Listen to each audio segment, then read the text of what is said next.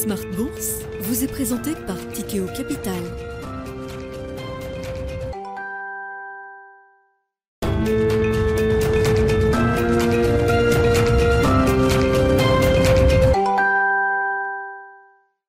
C'est reparti pour Smart Bourse, votre double dose quotidienne de marché en direct sur Bismart, chaque jour à la mi-journée, 12h30, 13h, et en fin d'après-midi, la grande édition pendant une heure à partir de 17h en direct, rediffusée à 20h sur Bismart TV, émission que vous retrouvez chaque jour en replay sur bismart.fr et en podcast sur l'ensemble de vos plateformes.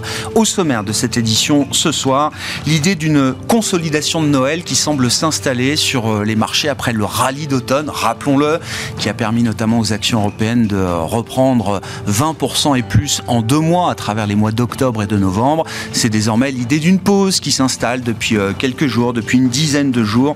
Les indices actions euh, plafonnent, notamment en Europe, mais tiennent les niveaux qui ont été atteints à quelques pourcents près. Ainsi, le CAC 40 tourne autour des 6650 points ce soir avec une petite baisse à l'arrivée. Vous aurez les infos clés du jour au terme de cette séance en Europe avec Alix Nguyen. Dans un instant, euh, une séance relativement calme au démarrage d'une semaine qui sera la dernière semaine intense en matière d'information pour les investisseurs à travers les différentes décisions de politique monétaire qui seront rendues par la Réserve fédérale américaine, par la Banque centrale européenne, mais également par la Banque d'Angleterre ou encore la Banque nationale suisse qui se réuniront elles aussi ce jeudi. Ce sera évidemment l'un des sujets de discussion, si ce n'est le sujet de discussion avec nos invités de Planète Marché dans quelques instants. Et puis quand même, si les euh, perspectives en matière d'investissement avec l'horizon 2023 qui est désormais l'horizon d'investissement pour les investisseurs après une année 2022 euh, qui aura été un, un grand reset sur l'ensemble des classes d'actifs, actions et obligations notamment.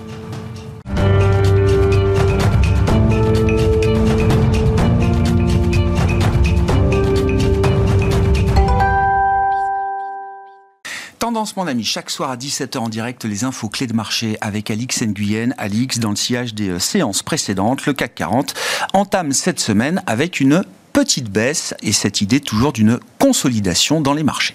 Oui, l'indice avance toujours tout en retenue alors qu'une semaine déterminante pour les marchés euh, s'amorce. Demain, on attend les chiffres de l'inflation aux États-Unis. Mercredi, la Fed rendra sa décision monétaire au sortir d'une réunion de deux jours de son comité de politique monétaire. Les États-Unis, où la Fed a commencé à évoquer l'opportunité de ralentir le rythme des hausses de ses taux, la solidité des derniers indicateurs économiques étant venue depuis remettre en question une éventuelle pause. Euh, jeudi, ce sera au tour de la BCE et de la Banque d'Angleterre. Et puis en fin de semaine, en Europe, nous suivrons les dernières enquêtes PMI. Du côté des valeurs qui font l'actualité, on retiendra l'envolée du titre Horizon Therapeutics. Et cela fait suite à la confirmation par Amgen du rachat du laboratoire irlandais Horizon Therapeutics pour plus de 26 milliards de dollars. C'est le deal le plus important de son histoire. Pour rappel, Amgen, Sanofi et Johnson Johnson étaient sur les rangs pour acquérir le groupe. Johnson Johnson ayant déjà renoncé, Hier, c'est Sanofi qui a abandonné. Euh, dans le reste de l'actualité des entreprises, le fabricant de véhicules électriques Rivian Automotive recule nettement après avoir annoncé suspendre ses discussions avec Mercedes-Benz en vue d'une co-entreprise en Europe. Et puis euh, Air India est sur le point de passer une commande à Airbus et Boeing portant sur au moins 500 appareils. Cela représente plusieurs dizaines de milliards de dollars. Le titre d'Airbus est en hausse. Enfin, ArcelorMittal recule dans le siège du stock 600 des ressources de base du fait de l'accélération des infections au Covid-19 en Chine, et ce, après l'assouplissement des mesures de restriction sanitaire. Et puis à l'heure de la photo finish de l'année 2022 pour les euh, grands indices boursiers euh, mondiaux, on notera, Alix, les marchés indiens qui font figure d'exception. Et oui, les marchés euh, indiens sont en grande forme. Le 1er décembre, ils ont inscrit de nouveaux records historiques, qu'il s'agisse de l'indice Sensex, de la bourse de Mumbai ou du Nifty. Ils freinent un peu la cadence désormais. Euh, depuis le début de l'année, ils ont progressé d'environ 5% euh, en devises locales. De plus en plus d'investisseurs ont vu euh, dans les marchés indiens une alternative à la Chine. Tendance, mon ami, chaque soir à 17h en direct avec Alix Nguyen dans Smart Bourse sur Bismart.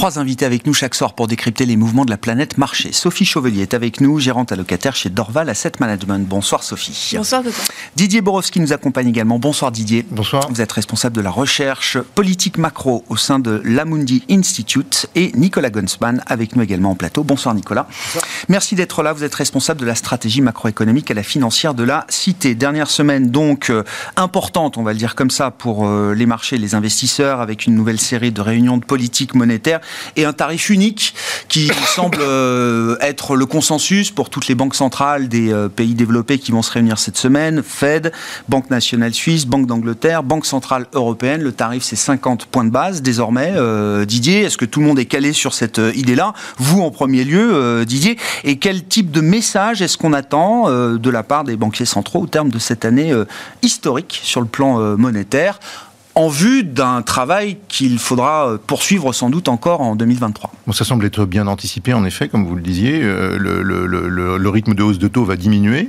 Euh, c'est anticipé par les marchés. À ce jour, euh, euh, ça ne signifie pas que est, on, est proche du, taux terminal. Ça, je pense que c'est un élément à avoir en tête. On s'approche mécaniquement du taux terminal, mais ça ne signifie pas la fin de la normalisation monétaire. Mais il est rationnel pour les banquiers centraux, après avoir progressé en termes de normalisation monétaire à grands pas, bah, de ralentir le pas et puis de regarder ce qui se passe. Le thème central, hein, si je puis dire, c'est qui revient maintenant, c'est de laisser du temps pour jauger l'impact euh, de, de, de, des, hausses de taux passées. Hein. La, politique monétaire agit avec retard sur l'activité économique et les prix. Donc il est temps, il va être temps dans les mois qui viennent de faire une pause monétaire, probablement une longue pause monétaire, pour voir ce qui se passe en termes de, croissance et d'inflation. Donc c'est pas la fin de la normalisation monétaire, mais c'est euh, quelque chose qui est plutôt euh, bien le bienvenu à ce stade, du cycle. Du côté de l'inflation, il faut avoir en tête que l'inflation totale va ralentir, mais ça, ça va être mécanique lié au, notamment à la baisse des prix, euh, à la baisse récente des prix de l'énergie. En revanche, euh, ce qu'il faut regarder avant tout, c'est l'inflation sous-jacente. Et l'inflation sous-jacente va être probablement beaucoup plus rigide qu'on ne le pense. Et, et, puis du côté de l'inflation agrégée, il faut garder aussi en tête que les prix de l'alimentation, eux, ne vont pas euh, rebaisser de sitôt.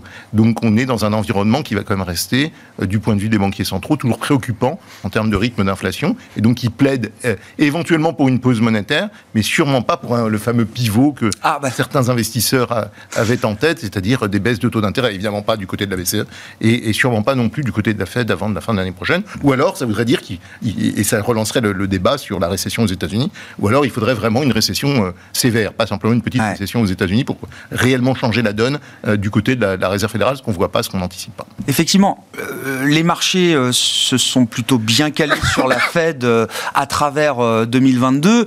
La grande contradiction qu'on voit encore pour 2023, c'est l'idée que les marchés ont de quelques baisses de taux à partir de la deuxième partie d'année 2023. Il y a peut-être 50 points de base de baisse de taux qui sont pricés dans le marché aux États-Unis pour, euh, pour 2023, alors que la Fed continue de nous dire non, ce sera une pause monétaire, mais ce ne sera pas un pivot. Oui, mais je pense, je pense que la Fed a, tout, a, vraiment pas envie de baisser ses taux d'intérêt au second semestre 2023. Donc il faudrait qu'elle soit surprise par le rythme de croissance, donc en particulier par une récession, mais pas par une petite récession, par quelque chose d'un peu plus marqué. Parce que je pense que à, à court terme, la Réserve fédérale entend faire revenir l'inflation dans les clous, au moins à un horizon prévisible, disons d'ici la fin 2024. Donc de notre point de vue, pas de baisse de taux, sauf peut-être fin de fin d'année prochaine. La probabilité d'une récession aux États-Unis, elle augmente, et la vraie question est de savoir quel type de récession. La courbe des taux annonce une récession. Maintenant, la courbe des taux, il n'y a pas de lien théorique entre ce qui se passe du côté de la courbe des taux et puis l'activité économique, mais on a observé en pratique que quand on a une inversion, notamment euh, sur les segments courts, hein, entre le, là on voit une inversion durable de la courbe des taux sur le 1 mois 10 ans,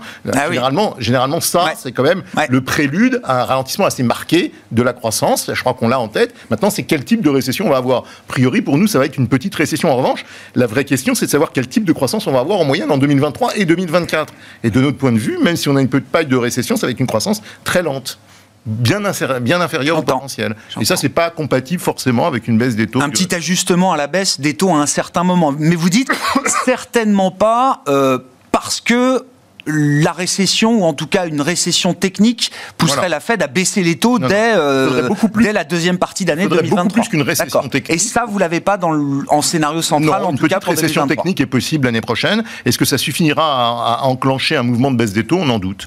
Alors peut-être, euh, s'ils vont un peu trop fort à court terme, baisser 25-50, hmm. mais un vrai cycle de baisse de taux ne s'entend pas dans ce type de, dans ce type de configuration. Nicolas, comment vous résolvez effectivement ce qui peut apparaître comme une, contradiction? Le, Il y a une partie du marché, je sais pas, le marché action par exemple, qui veut voir un soft landing de l'économie américaine euh, l'an prochain. Les marchés actions américains sont pas euh, sont pas cheap non plus de ce point de vue-là et puis un marché obligataire qui, lui, dit peut-être qu'on passera par une case de récession plus sévère que ce qu'on imagine, qui pousserait la Fed à rebaisser ses taux assez rapidement après une dernière hausse de taux qu'on peut situer euh, peut-être au, tournant du, premier trimestre 2023 euh, ou début euh, du deuxième trimestre.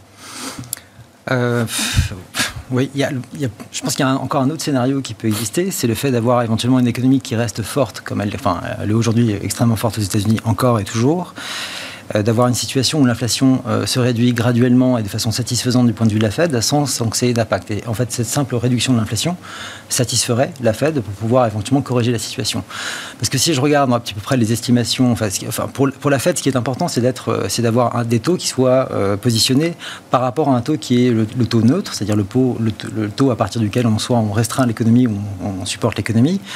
Ce taux neutre, euh, dans un papier de la Fed qui a été sorti le 1er décembre, il est estimé aux États-Unis à 2,50%. Donc aujourd'hui, on est à 4%, on est à 1,50 au-dessus. Alors on peut se dire que c'est assez restrictif, mais si je regarde le niveau de la demande domestique américaine, ce qui veut dire en gros, si je prends la consommation, les, euh, investissements plus les stocks, pour essayer d'évaluer la, politique monétaire, parce que la politique monétaire oriente directement la demande domestique. La demande domestique aujourd'hui, elle a 7%, euh, elle est 7% au-dessus de sa tendance, c'est-à-dire en gros, la demande domestique américaine a deux ans d'avance sur ce qu'elle devrait être aujourd'hui. Hmm. On va dire que le, niveau euh, de, marge de la Fed pour pouvoir monter ses taux sans avoir à vraiment à, casser l'économie, parce que justement on, tellement, on est tellement en avance aujourd'hui qu'il est assez confortable en fait, du point de vue de la Fed et que même si effectivement elle peut provoquer un ralentissement ou même une baisse ou une petite récession, l'économie va rester au-dessus de son potentiel de façon durable et donc ça reste relativement satisfaisant et d'avoir des situations d'emploi qui sont également très satisfaisantes. Et donc c'est pour ça effectivement que eux maintenant choisissent effectivement de ralentir le rythme, de passer à 50 points de base avec une communication qui, je dois le dire, en comparaison par exemple avec ce qui se passe chez nous, qui est quand même relativement clair de leur mmh. côté, c'est 50 points de base et ça n'a pas autre chose a priori avec ensuite effectivement un doute sur quel va être le niveau de taux terminal. On le saura à peu près, euh, enfin on devrait le savoir mercredi soir, en tout cas les estimations. Par contre, je pense qu'il y a une différence entre le, taux qu'ils vont dire, c'est-à-dire en gros ils vont estimer qu'effectivement le taux va rester par exemple entre 5 et 5,25 pendant toute l'année 2023. Mais je pense qu'ils veulent communiquer le fait qu'ils veulent garder ce niveau-là, mais ça ne veut pas dire qu'ils vont le faire. Parce que, encore J'entends, bien sûr. Le monde peut changer très vite pour une banque centrale. Hein. Oui, et même, je pense qu'ils peuvent même penser qu'ils vont baisser les taux euh, pendant l'année prochaine, tout en voulant dire aujourd'hui au marché qu'ils ne veulent pas baisser les taux, parce qu'il est important pour eux de communiquer au marché qu'ils veulent conserver des conditions financières qui soient suffisamment strictes, en tout cas pour freiner l'économie à court terme et d'évaluer ensuite au, fur et à mesure l'impact que ça peut avoir sur l'économie et éventuellement de s'ajuster par la suite. J'entends. Ça, ça mettra. Euh, mais qu'est-ce qui pourrait les amener à baisser les taux euh, l'an prochain? Une, une réduction rapide de l'inflation à des niveaux qui permettraient déjà de baisser les taux euh, en deuxième partie d'année 2023 L'idée, c'est, euh, en gros, si on a, enfin, tout le monde a été surpris par la rapidité et l'ampleur de la hausse de l'inflation. On pourrait, alors déjà d'une, avoir, euh, on a actuellement, on est le, pic était en juin, on avait 9% dans le CPI, on est passé à 7,80, on devrait passer à 7,50 demain, à peu près. Euh, on pourrait avoir une réduction qui se passe notamment donc toutes, toutes, les problématiques liées aux chaînes de valeur, les problématiques énergie qui commencent à refluer aussi. On va avoir des effets de base assez importants. Et ensuite, on va se retrouver effectivement avec une inflation corps qui est de l'ordre aujourd'hui de 4, en, gros à 4,8% aux États-Unis. Si on a un ralentissement de ce côté-là qui commence à devenir un peu plus confortable, déjà si on enlève effectivement toutes les problématiques extérieures, on arrivera à réduire quasiment, enfin quasiment d'un gros tiers toute l'inflation ça calme quand même les choses. Vous n'avez pas forcément le besoin de garder les taux à 5% et au-delà, euh, avec un niveau d'inflation qui soit, euh, qui soit en train de refluer euh, mécaniquement.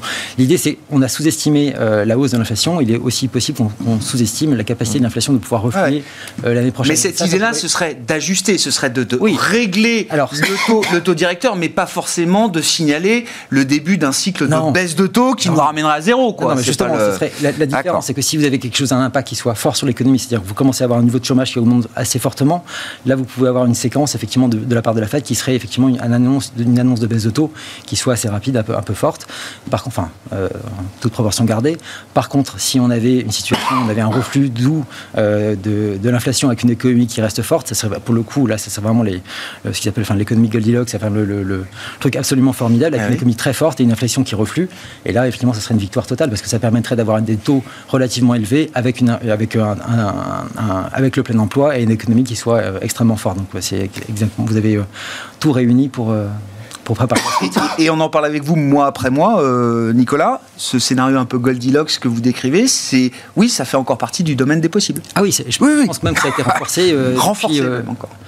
Bah, oui, je sais. Je, il y avait encore, un, encore un papier ce matin dans le Wall Street qui montrait, dans le Wall Street Journal, qui indiquait effectivement qu'il y avait de plus en plus de, euh, d'acteurs qui se positionnaient par rapport à ce scénario-là, et notamment c'est ce qu'ils voyaient dans le, dans le, prix des actions, c'est de, se dire que finalement, effectivement, le travail de la Fed a été euh, impeccable cette année, et que la, sous-estimation euh, chronique de la force de l'économie américaine durant toute cette année, en fait, montre aujourd'hui qu'on est capable d'avoir quelque chose qui tient vraiment la route, et d'avoir en même temps une économie qui est forte et une inflation qui ralentit.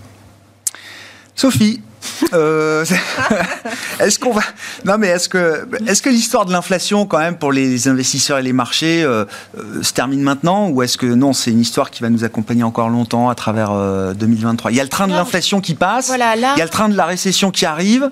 On a l'impression qu'on est un peu entre les deux pour dire. On a on a une fenêtre claire de désinflation, donc ce qui a été très très bien explicité, qui vient principalement de l'offre et du reflux des matières premières. Donc voilà, donc on est sur, dans cette dimension. Les tensions inflationnistes qu'on continue à observer aujourd'hui sont des tensions principalement liées à l'emploi. Hein, aux États-Unis. Et ça, ça va mettre euh, un petit peu plus de temps euh, effectivement à refluer. Euh, ce qui a été, ce qui a été encourageant dans les derniers chiffres entre guillemets, c'est un certain nombre de chiffres qu'on a vu circuler, notamment sur l'inflation dans les services et la, proportion honor equivalent rent, donc les, le coût de l'immobilier, qui est un très très lourd poids dans les services, et là où on voit aussi un reflux qui est finalement assez rapide. Et ça, c'est symptomatique de la période qu'on est en train de traverser, c'est-à-dire qu'il y a eu des distorsions très forte liée au Covid avec des accélérations de loyers très très fortes. Or, normalement, quand l'immobilier euh, à l'achat ralentit parce que les taux montent, les loyers ont plutôt tendance à monter parce que les gens évitent d'acheter et se reportent vers les loyers. Or là, on a un phénomène inverse, hmm. des loyers qui baissent. Donc on a une situation assez inhabituelle, assez paradoxale et qui contribue aussi à cette fenêtre d'opportunité des inflationnistes et donc euh, à, ce sentiment un petit peu Goldilocks. C'est-à-dire qu'on a l'impression effectivement que quand on voit euh, cette inflation corps avec une composante nouveau loyer, c'est-à-dire on est déjà pratiquement revenu assez proche quelque part euh, des cibles, des de ce qu'on veut voir, de ce que la Fed veut voir. En tout cas, d'un niveau un peu plus confortable. Elle le sait la Fed ça, elle le voit, j'imagine. Non, et elle en a parlé d'ailleurs. elle le sait, elle le voit, elle en a parlé, et ça contribue aussi euh, du, sentiment, enfin de l'amélioration du sentiment sur les marchés. Ce qui est important, c'est qu'aujourd'hui, effectivement, dans, en tout cas dans les taux sans risque, le la, séquence est bien, est bien intégrée. Mm. Donc euh, ça aussi, c'est un vecteur de confort. Alors la pause récente, c'est parce qu'effectivement, les derniers chiffres d'inflation ont marqué un, léger, léger rebond. Bon, voilà. Et on avait, euh, on avait pas mal, on avait parcouru un bon chemin. Nous, on est plutôt sur l'idée que... Euh, effectivement, l'économie est très très résiliente et qu'on n'est pas à l'abri, entre guillemets, donc là, euh, effectivement, d'une fenêtre de désinflation, mais euh, d'une économie qui reste soutenue et finalement d'une inflation qui se stabilise sur un niveau trop élevé. Et ça... Ça, c'est un risque, c'est un scénario de risque voilà, à considérer. Voilà, important. mais qui même nous, on est plus proche de ce scénario-là. Ah, hein. Et l'inconfort de ce scénario-là, c'est les taux. C'est-à-dire que là, on a eu effectivement un rallye obligataire assez important. Hein. On est revenu sur le 10 ans aux alentours de 3,5. On est à 3,5 là. Et on voit dans ce mouvement euh, finalement un peu de complaisance. C'est-à-dire qu'il euh, il y a déjà finalement le, marché, en tout cas obligataire, avec un, mélange de pessimisme de, et puis effectivement de, soulagement. voilà oui, de, soulagement mais de pessimisme aussi hein. et euh, à emmener un peu loin voilà. Et donc ça, c'est. Et donc on n'escompte pas ce, ce, risque ou ce risque important, mmh. effectivement, de que la pause monétaire ne soit pas suffisante et que peut-être le mouvement suivant, un petit peu plus et oui, soit peut-être une hausse plutôt qu'une baisse. Voilà, exactement. Mais ça, on le saura que l'année prochaine, dans le courant de l'année prochaine. Et on est, pour l'instant, on est un petit peu entre les deux. C'est-à-dire, mm. est-ce qu'on continue à avoir une résilience de l'inflation et peut-être un peu trop de résilience, et puis euh, éventuellement une contribution de la Chine sur les matériaux, donc on aura l'occasion de parler après, éventuellement. Ou alors, est-ce qu'on a un ralentissement plus marqué, et auquel cas, euh, la courbe de taux le price bien, la Fed fait la pause, peut-être baissera, mais bon. Hmm. C'est, euh, on est un peu dans un, dans un monde un peu 50-50 euh, pour l'instant. Ouais. Oui, non, je partage le fait. En tout cas, on n'achète pas trop le, scénario où on aurait à la fois une, croissance qui se maintient fortement et une, désinflation marquée. De deux choses une, soit la croissance euh, résiste bien et à ce moment-là, on va avoir une inflation sous-jacente qui va probablement être beaucoup plus euh, ancrée que ce qu'elle était par le passé. Et donc, de toute façon, on se prépare de notre point de vue à une décennie d'inflation euh, structurellement plus élevée. Et auquel cas, la Réserve fédérale pourrait, après une pause, continuer à normaliser mmh. sa politique monétaire. Je partage complètement cette idée hein, que la pause ne signifie pas qu'on a atteint le taux terminal nécessairement. Et deuxièmement, plus que le taux neutre, je pense qu'il faut regarder enfin il faut le regarder en tout cas en parallèle, il faut regarder aussi euh, euh, le, taux d'intérêt réel des Fed Funds déflaté par l'inflation sous-jacente. Alors c'est vrai que mécaniquement, si on prend les projections... Ça va se croiser, hein. ça va. Bah, bah oui. le, taux d'intérêt réel va finir par remonter. Mais euh, à ce jour, j'ai envie de dire, le, taux d'intérêt réel étant négatif, la, Réserve fédérale a beau jeu, comme la, comme la Banque centrale européenne, soit dit en passant, de dire qu'il faut continuer à retirer de l'accommodation monétaire. C'est-à-dire qu'on a l'impression que les banques centrales en ont fait beaucoup. En réalité, quand on regarde en niveau, quand on veut jauger le niveau d'accommodation monétaire, je pense que c'est pas uniquement le taux neutre qui joue, c'est aussi le niveau des taux d'intérêt réels. Beaucoup de banquiers centraux regardent cela, hein, d'ailleurs euh, beaucoup d'observateurs de marché aussi, hein. pas les taux d'intérêt réels de marché, mais des taux d'intérêt réels, euh, euh, j'ai envie de dire, où on retire l'inflation sous-jacente. Bah, si l'inflation sous-jacente est inerte, il y a des fortes chances que les banquiers centraux gardent, gardent des taux d'intérêt beaucoup plus élevés, que, hmm. beaucoup plus longtemps qu'on ne le pense. Sur cette inertie de l'inflation, Nicolas, et ça m'amène à la réflexion que alors, ce qu'on a vu en termes de choc monétaire en 2022, évidemment, c'est historique, d'une intensité historique, etc. Mais à partir du moment où la Fed a fait tomber la barrière mentale de oui, il faut monter les taux et il faut les monter vite et fort, le front-loading, chaque décision a été assez mécanique. Pas des décisions de 75 points de base, à part la première, mais après c'est allé euh, assez vite en autopilote d'une certaine manière. Là, on a l'impression que chaque décision va être euh, beaucoup plus difficile à prendre, avec des conséquences peut-être plus difficiles à mesurer. Alors, vous avez raison. Enfin, déjà, le, fait que la, Fed a aussi orienté, euh, je pense, toutes les politiques monétaires à travers le monde, alors que, encore une fois, la situation américaine est quand même très, très différente de ce qui peut se passer ailleurs, et notamment euh, en Europe. Euh, Est-ce que ça leur donne une marge de confort? Alors, je partage sur l'idée, effectivement, du taux de croissance, il ne va pas être formidable. Que l'idée que je, je, développais, c'était simplement de dire que l'économie américaine aujourd'hui était au-delà de son potentiel, et que l'idée, c'est de revenir à ce potentiel? Donc, la récession, en fait, elle peut être.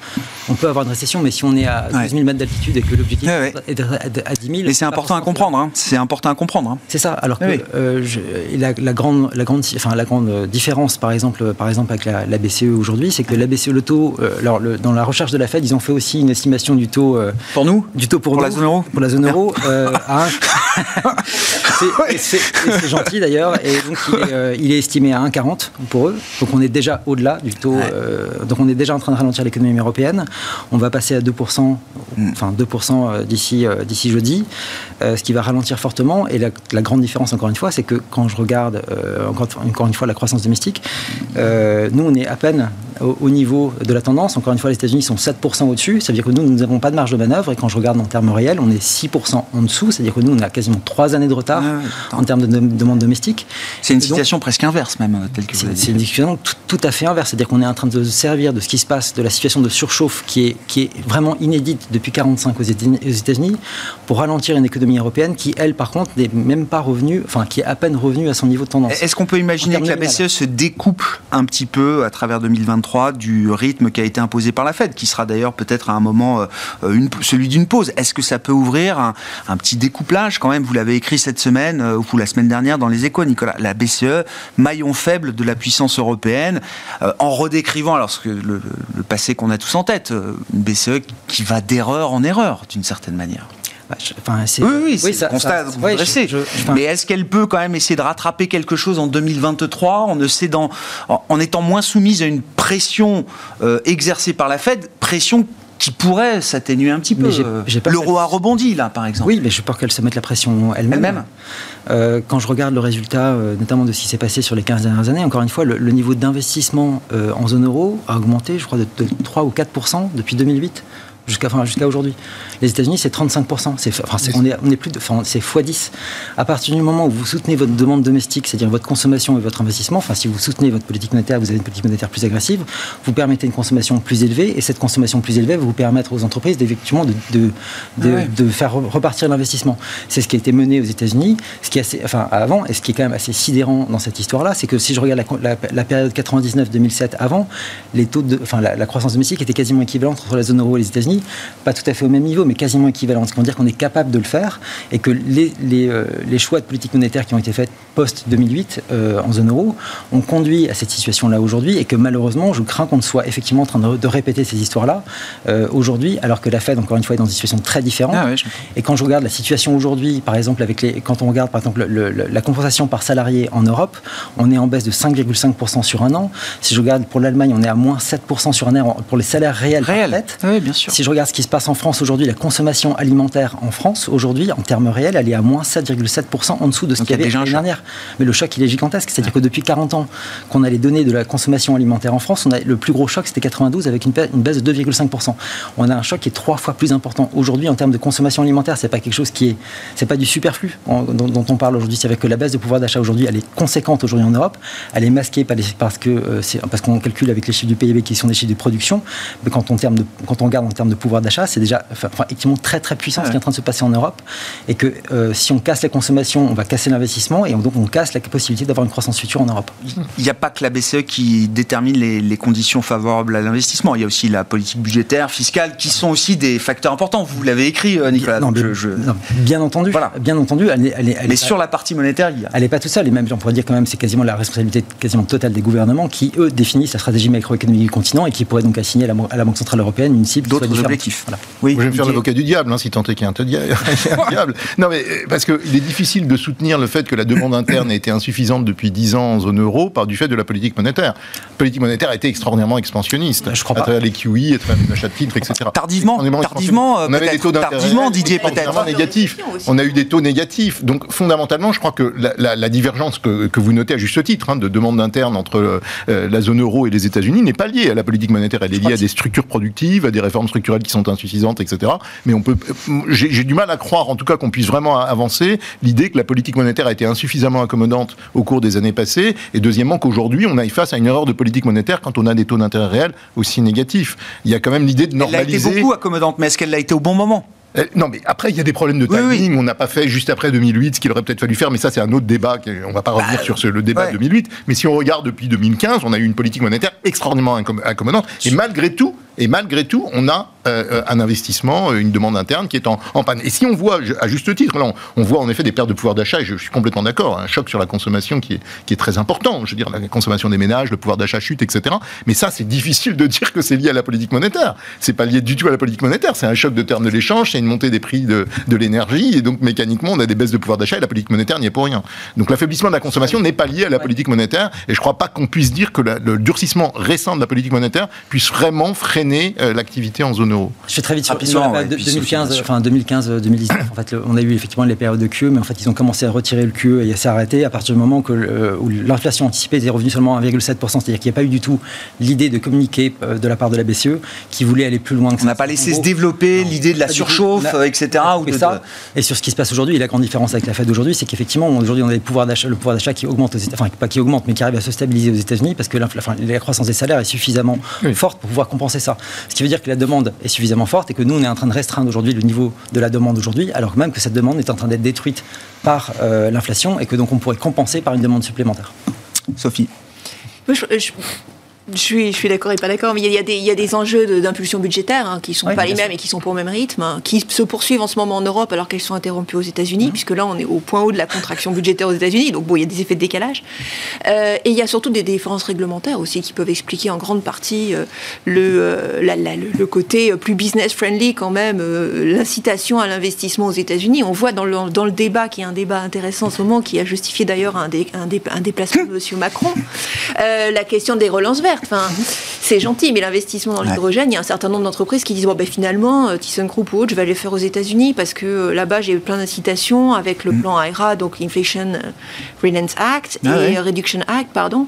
Et plutôt que le plan européen où, pour me valider un projet, il y a plus de trois ans de Ouais. débat et parce que la réglementation n'est pas prête, alors qu'aux États-Unis, en six mois, j'ai mon impulsion. Pas juste une question de montant, quoi. Donc il y a quand même la BCE, elle fait ce qu'elle peut, je pense. Hmm. J'imagine le mandat en plus est particulièrement complexe en ce moment euh, parce que le, le choc des termes de l'échange est tellement violent euh, qu'elle se retrouve à devoir accommoder quelque chose qui est quand même particulièrement complexe et que malheureusement l'Europe a, a d'autres problèmes, notamment des problèmes d'organisation euh, qu'on a bien du mal à démêler. Dans les nouveautés euh, dans le paysage global macro de cette fin d'année 2022, c'est la Chine, bien sûr, Mmh. Sophie. La Chine qui euh, donc est engagée dans une séquence de réouverture sanitaire, d'ailleurs peut-être un peu plus rapide, un peu plus euh, euh, intense que ce qu'on pouvait imaginer jusqu'à présent. Comment vous voyez évoluer cette séquence?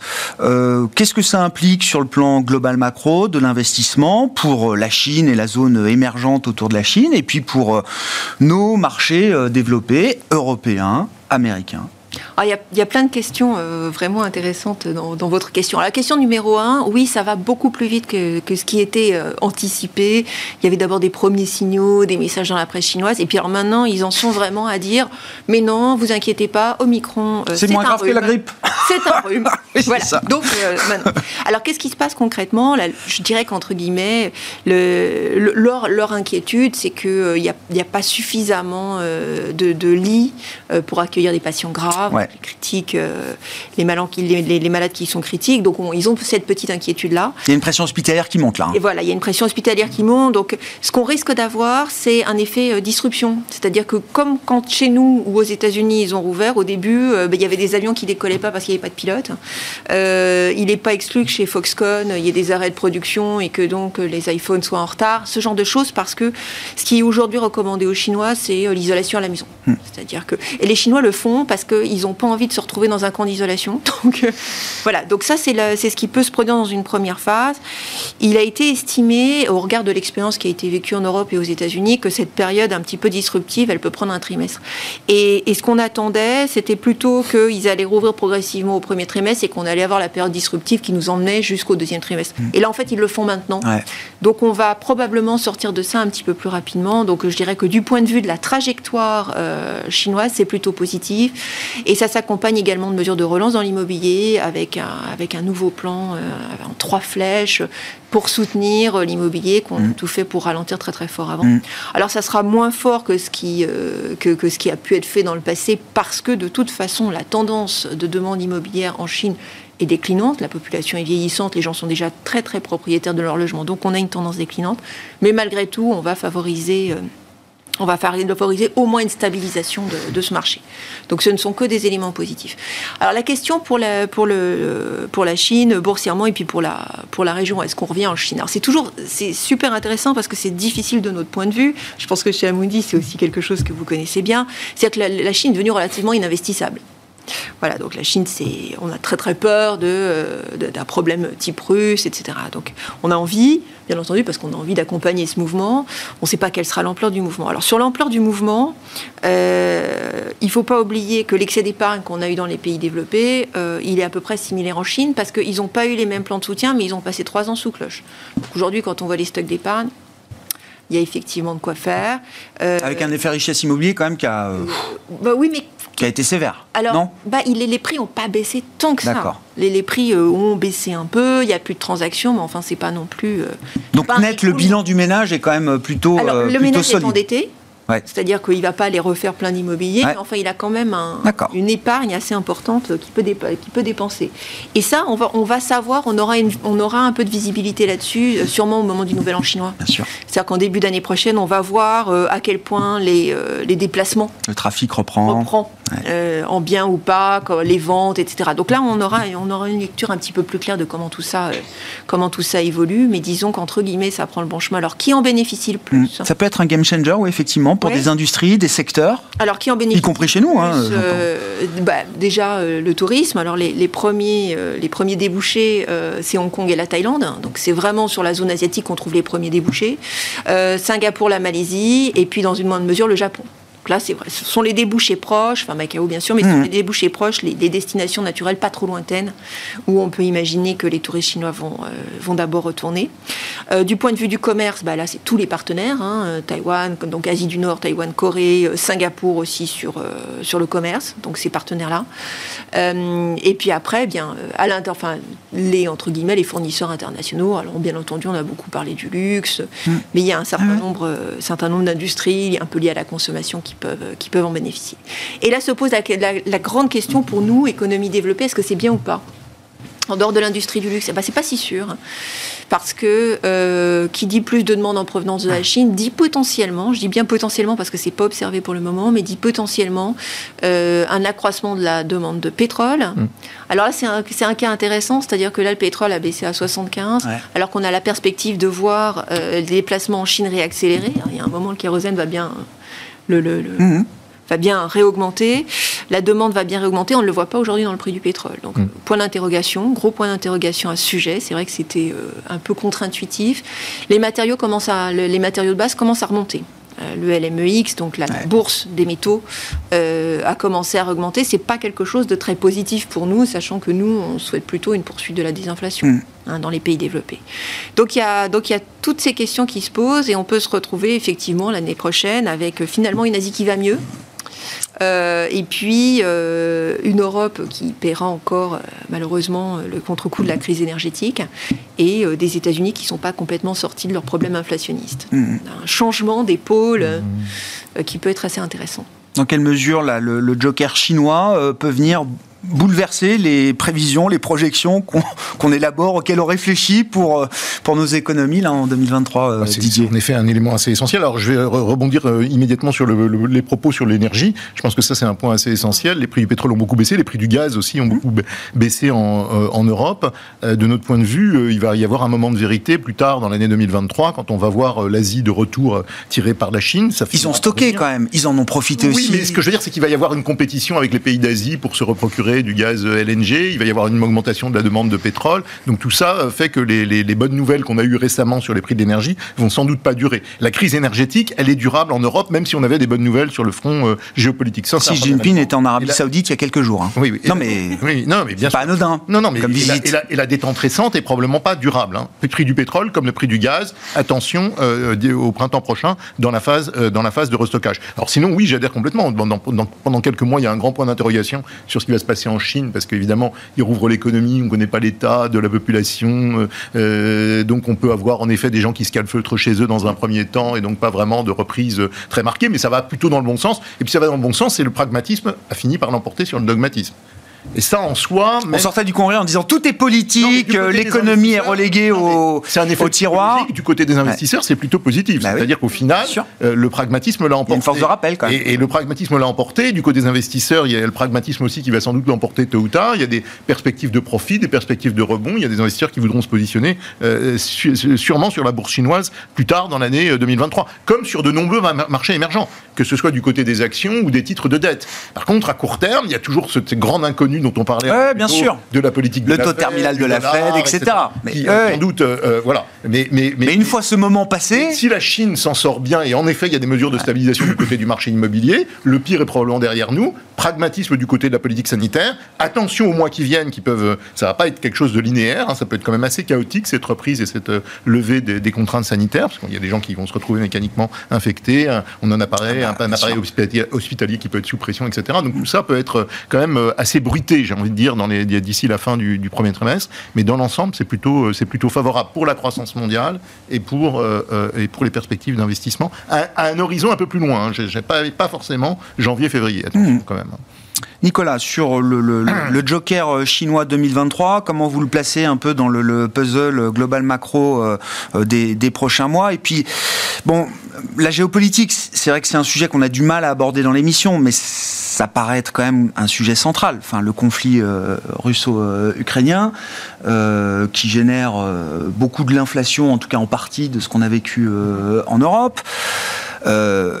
Est-ce qu'on peut alors spéculer, réfléchir, imaginer un tournant, un pivot, quelque chose qui ressemblerait au moins à une pause dans l'escalade du conflit, voire un début de commencement de résolution militaire peut-être déjà? Diplomatique ensuite. non mais c'est une question importante. Je sais que c'est difficile et que c'est des facteurs qu'on maîtrise pas euh, dans les marchés. Que j'imagine qu'une stratégie d'investissement repose pas sur euh, une armistice qui serait signée euh, au 24 février 2023, puis un an après le, avant, après le déclenchement de, l'invasion. Mais quand même, c'est forcément une question qui s'invite dans les réflexions.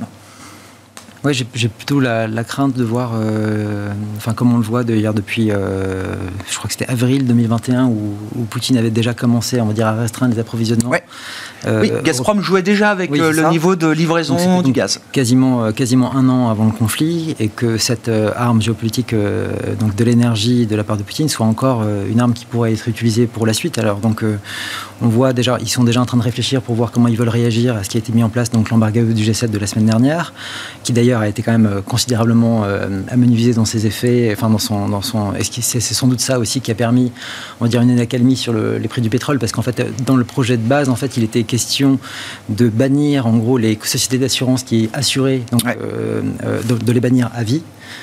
Du système. Alors maintenant, en fait, maintenant, ça serait un bannissement seulement de 90 jours.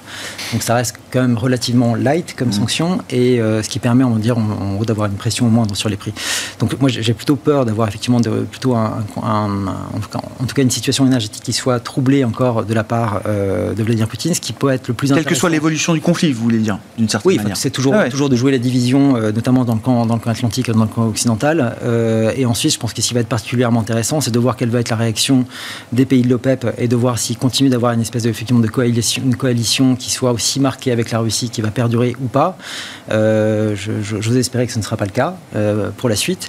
Et je vois, notamment pour revenir un peu sur la question de la Chine, par contre, c'est ça qui, euh, notamment sur la question chinoise, qui m'inquiète sans doute le, le, plus, c'est de voir euh, le niveau euh, d'engagement, on va dire, des États-Unis vis-à-vis de la Chine. On voit et qu'il est aujourd'hui quand même très difficile d'essayer d'imaginer quel peut être l'impact déjà de la législation qu'ils ont mis en place il y a un mois et demi aujourd'hui pour contraindre, on va dire, d'arrêter, enfin, en gros, d'arrêter la livraison des semi-conducteurs en Chine. On sait que la semaine dernière, ils ont obtenu un accord des Néerlandais, donc de SML, qui ne livrera plus de machines en dessous de 14 nanomètres aux Chinois.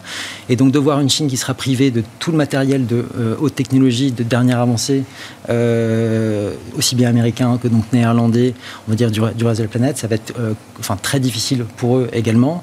Je pense que ça pèsera sur la croissance à long terme, au-delà du conflit qu'on peut avoir avec les Américains, mais on voit aussi, notamment, il y avait encore une interview de General Mondo, donc la secrétaire au commerce aux États-Unis, enfin, ils, n'ont pas de mots assez durs, je crois, aujourd'hui vis-à-vis de, vis-à-vis de Pékin, et que donc la, perspective euh, de voir la Chine euh, euh, se sortir, enfin, il n'y a pas de retour à comme avant. Ah tout, ça, tout ça est fini maintenant. Et, enfin, pour finir sur la question énergétique, on a vu aussi ce, week-end le, secrétaire d'État à l'énergie qui a mis une pression encore plus importante sur les producteurs américains pour qu'ils puissent produire encore plus de, de shale. Ils veulent pas. Ils veulent pas. Bah, ils, préservent les cash flows. Ils préservent les cash flows. Personne ne veut les financer et ils préfèrent le cash flow au capex aujourd'hui. L'artillerie lourde, même les démocrates parlent de, de, comportement anti-américain, ce qui me paraissait assez. bien augmenté. Les quoi Les, puits, Ah oui, c'est vrai. Ça commence, ça commence à venir en fait finalement et que donc il y, a ça, donc il y a peut-être des perspectives aussi de hausse de la production de leur côté et euh, ce qui peut être quand même intéressant. Il y a quand même aussi des scénarios un peu plus euh, roses qui se profilent de ce côté euh, de ce côté-là. Bon, en matière d'investissement, euh, comment on, euh, comment on se positionne après le, rallye de cette fin d'année euh, Sophie, qui envoie quand même un message. Alors bon, le marché obligataire, on l'a décrit, effectivement, soulagement du pic inflationniste, crainte de la récession, etc. Mais le marché action, enfin, ce que je vois depuis deux mois, c'est les marchés les plus value, les plus cycliques, les plus industriels ou les indices les plus industriels qui, euh, qui repartent. Alors euh, que les taux euh, remontent, rebaissent, c'est quand même le cycle, la value, l'industrie qui surperforme là sur cette fin d'année. Ah, nous, on l'envisage plutôt d'un point de vue thématique, global macro, d'un point de vue thématique. et, et c'est vrai qu'il il y, y, a des lames de fond euh, notamment quand on voit la, thématique des, euh, relances vertes, hein, de la partie mm. euh, budgétaire des États qui cible maintenant un certain nombre d'investissements industriels, de transition énergétique, etc., qui, qui finalement soutiennent une partie. On a vu certaines grandes entreprises emblématiques qui effectivement affichent des, des tendances d'activité qui sont certes euh, avec des points d'interrogation, mais avec euh, une demande sous-jacente qui est plus forte et qui est plus, euh, qui est plus durable, sans ouais. jeu de mots, c'est-à-dire qui, pérenne. qui est plus visible en tout cas, qui est plus pérenne, plus visible. Donc on a cette, on a cette tendance-là.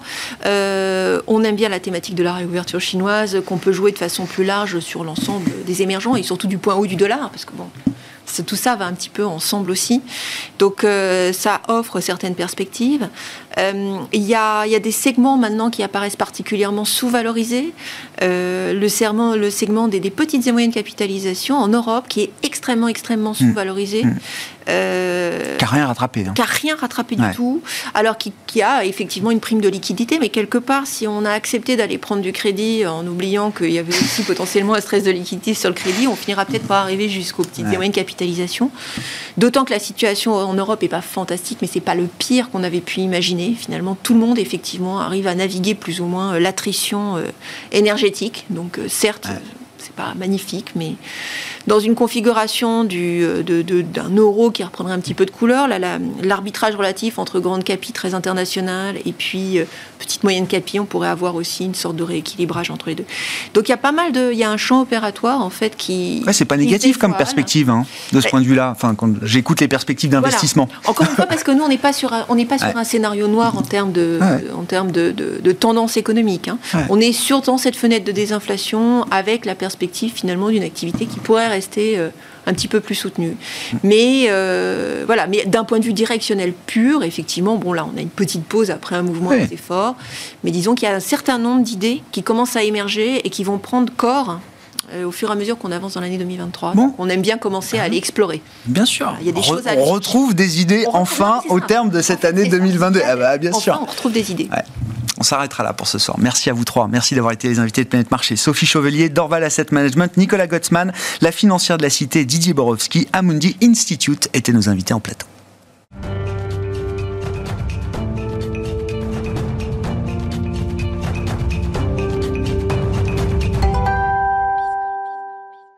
Le dernier quart d'heure de Smart Bourse le lundi soir, c'est traditionnellement le quart d'heure américain, quart d'heure qui est remplacé par le plan de trading de la semaine ce soir. Le plan de trading qui a, lieu euh, chaque lundi à 12h30 avec les équipes d'IG. Je vous propose de voir ou de revoir les analyses d'Alexandre Baradez, chef analyste d'IG qui était avec nous à la mi-journée dans Smart Bourse. La poussée, il faut bien voir d'où on vient depuis octobre, euh, même fin septembre pour certains indices. C'est quasiment 20% de hausse sur la plupart des gros indices, en tout cas pas tellement les valeurs de croissance, mais les indices un peu traditionnels, valeurs euh, euh, cycliques ou un peu value, CAC, DAX, Dow Jones ou autres. C'est quand même de sacrées performances qui sonnent comme des rallyes avant l'heure. Donc il serait quand même plus normal, même par rapport à une rythmique, par rapport à, un mouvement de, de, hausse, d'avoir plutôt une consolidation qu'on observe d'ailleurs. Hein. On voit qu'effectivement, on, on est sur le même niveau maintenant depuis trois semaines quasiment, hein, de, petits, mouvements de, retracement. Euh, la, question, elle est, le, raisonnement de fond, c'est euh, on voit qu'on a des indications aux États-Unis, en Europe aussi, euh, de tassement sur les prix. La semaine dernière, par exemple, les prix à la production aux États-Unis confirme cette inflexion, confirme cinq mois consécutifs de repli de, de, cette pression. Donc le mouvement est enclenché. mais on a vu des surprises mensuel, par exemple. Et on a l'impression presque que le marché attend ça pour justifier de prendre un peu ses gains. C'est-à-dire qu'il mm. voit que les, prix ont plafonné. On a vu euh, également les, chiffres CPI plus globalement. Et toutes ces composantes, ces sous-composantes de l'inflation, qui, la plupart sont en train de, se replier. Donc, on n'a pas l'impression que le marché soit convaincu que l'inflation puisse repartir, mais on le sent peut-être en train de chercher de bonnes raisons d'aller plus haut, en fait. Et, et moi, j'en vois, je, les vois à moyen terme, ces raisons. Cette inflexion d'inflation, des prix à la production en Chine également, deuxième mois consécutif de repli des prix. Euh, les PPI en Allemagne également, une très belle surprise il y a quelques mm. jours. Donc on a l'impression que le job sur les prix commence à se faire.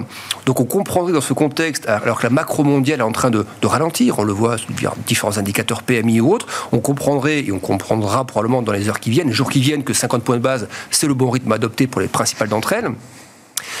Et à la fois, euh, on voit pas comment, du coup, le marché, il a déjà pricé un peu ça, ce 52, 50 points de base. Et il a pricé ces ralentissements euh, d'ordre sur les prix.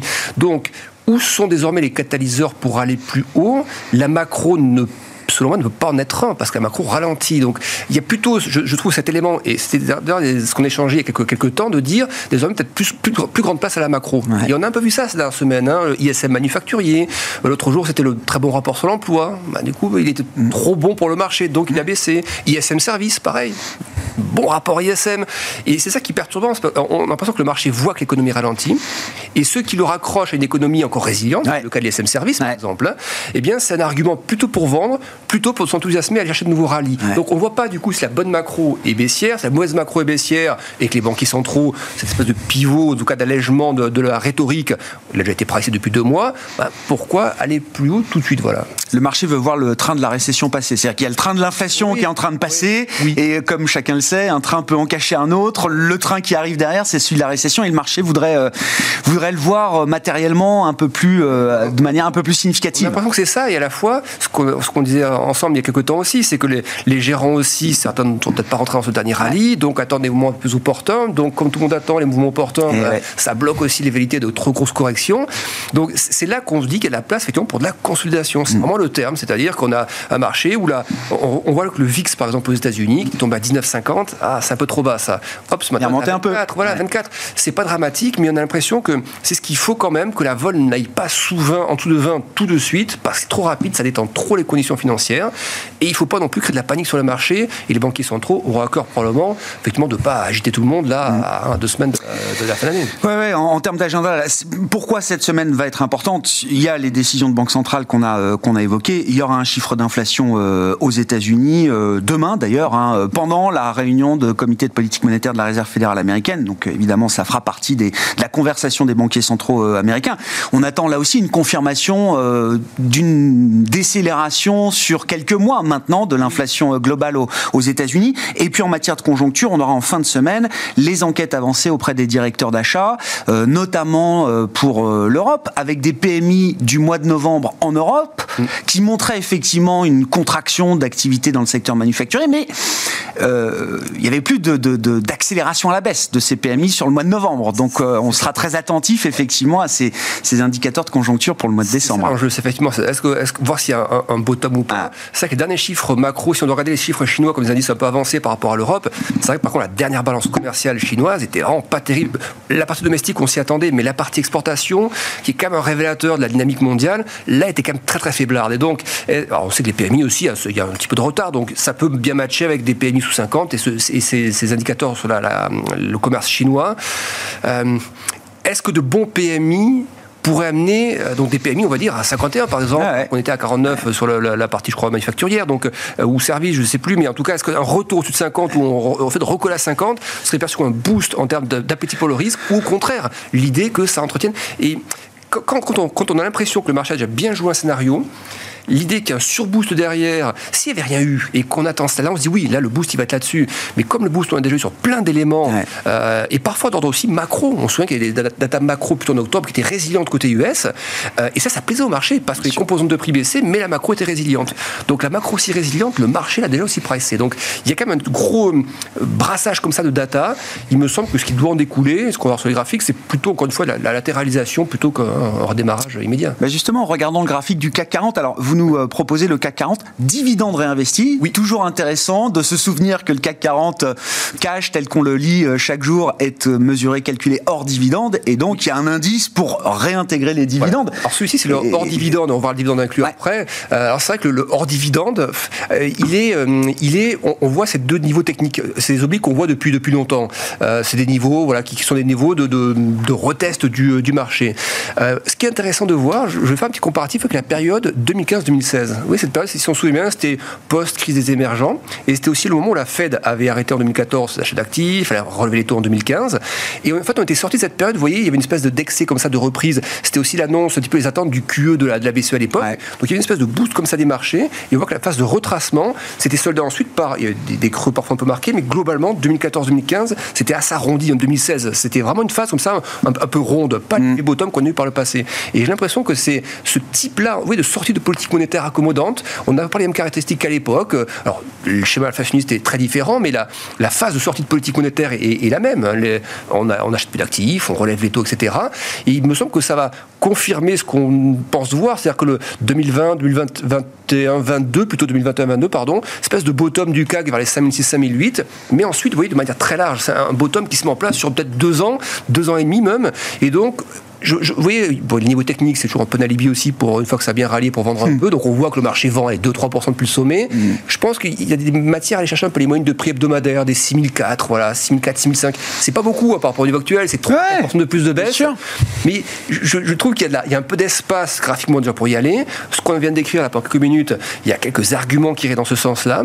Et puis attention, quand même, petite surprise, hein, le, le- le PPI a montré que d'un mois à l'autre, euh, il y avait quand même eu un rebond. Alors en annuel, ça existe toujours, pas de problème, mais en mensuel, et est-ce que pour le CPI, il n'y aura pas un peu ce risque-là en fait? Donc je me dis que un CPI qui tombait effectivement mensuel un peu rebondissant à un moment donné, Ouais, ça peut jeter un froid. voilà, c'est typiquement le genre de Ouais, ouais. marché à temps pour prendre 2-3 Sûr. de baisse de plus. Et voilà, donc je- moi je, suis plutôt à viser les 6004 que viser les 7000 actuellement. Bon, si on regarde alors cette fois le CAC 40, Dividende. dividende réinvesti, effectivement, quelle est la lecture qu'on peut faire de, de l'indice, euh, Alors, Alexandre? Alors, Déjà, bon, c'est toujours très impressionnant quand on met les dividendes de bien se rendre compte de la différence. Ah oui. hein. c'est là qu'on dit que les marchés ne font pas monter. Quand on voit sur le graphique, on, on comprend pourquoi. Le raisonnement est à peu près le même. C'est-à-dire qu'on voit que le marché est venu solder, après l'énorme excès post-Covid, est venu récupérer l'ancien sommet pré-Covid à deux reprises. On a deux beaux tests, comme ça, très bien aligné, un, peu au-delà de 16 500. Euh, et c'est même cette même impression de, de bottom. Et on voit, enfin, moi, je vois pas comment un marché peut aller à 20 000 et retomber ensuite à 17, 16 et casser tout ça. Même y a ce canal, effectivement, on est sorti de manière euh, un peu trop dynamique du haut, c'est l'excès post-Covid, la liquidité, etc. Euh, dans la phase de correction, le bilan de la Fed est en train de baisser, le bilan de la BCE commence à ralentir aussi, les taux, même si on ralentit les hausses de taux, ça reste encore des hausses de taux. Ah oui, oui, Point oui, de 50, c'est historiquement énorme, hein, toujours. énorme, oui. Bien sûr.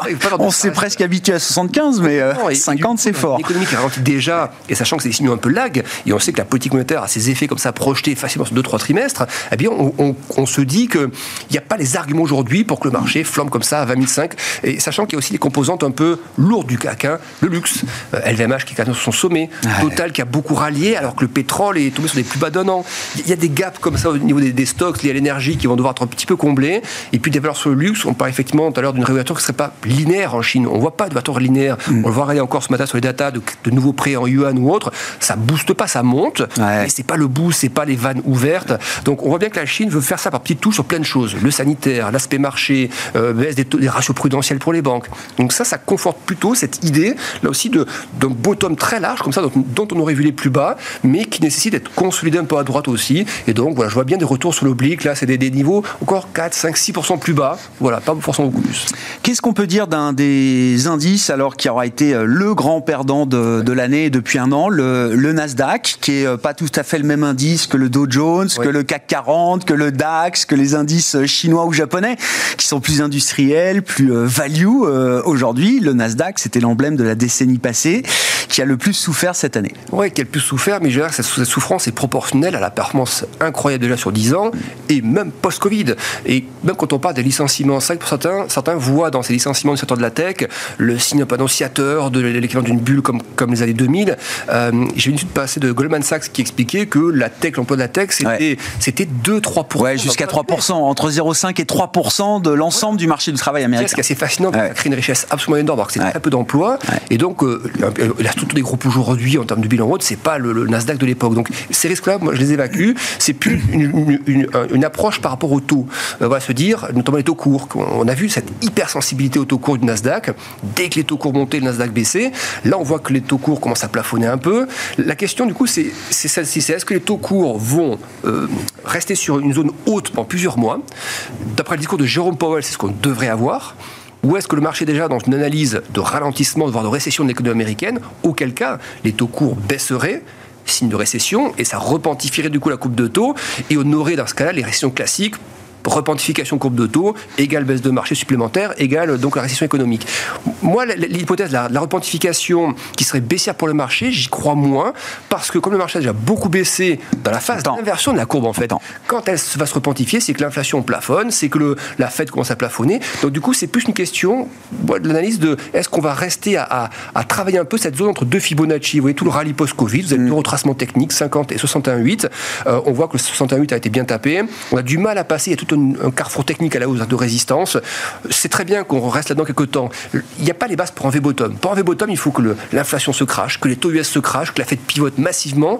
Il n'y a pas les bases pour ça. Donc je verrais bien le Nasdaq se balader quelques temps encore. C'est large comme Ouais, ouais, mais temps. 10 005, 11 007, former ce creux, et on aura des signaux un peu plus accélérant. Il y a l'oblique qui passe par différents points hauts intermédiaires, repasse au-dessus du FIBO, repasse au-dessus de l'oblique. Là, on commence à avoir des choses plus convaincantes. Pour l'instant, c'est consultation. on voit bien dans ce, rectangle mauve là qui identifie la séquence récente, c'est très différent de ce qu'on a vécu cet été notamment, où il y avait là euh, oui. ce, V-shape, ce V-bottom sur le Nasdaq euh, qui s'est mal terminé ensuite. Hein, paradoxal, il n'y a pas de raison d'avoir ça parce que l'inflation montant encore, c'était plus des éléments de langage qui avaient un peu plus au marché. Aujourd'hui, il y a quand même bien plus d'éléments qui favoriseraient ça, mais là encore une fois, le marché, il y a aussi des questions de valorisation, il y a des questions de perspective aussi économique. Donc euh, je trouverais logique le mix du monétaire, des taux et, du, de la micro pour rester quelque temps dans ce, dans ce canal.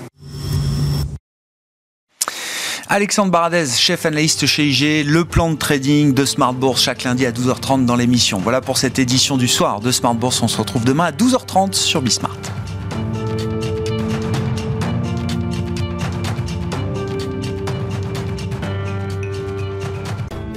Smart Bourse vous a été présenté par Tikeo Capital.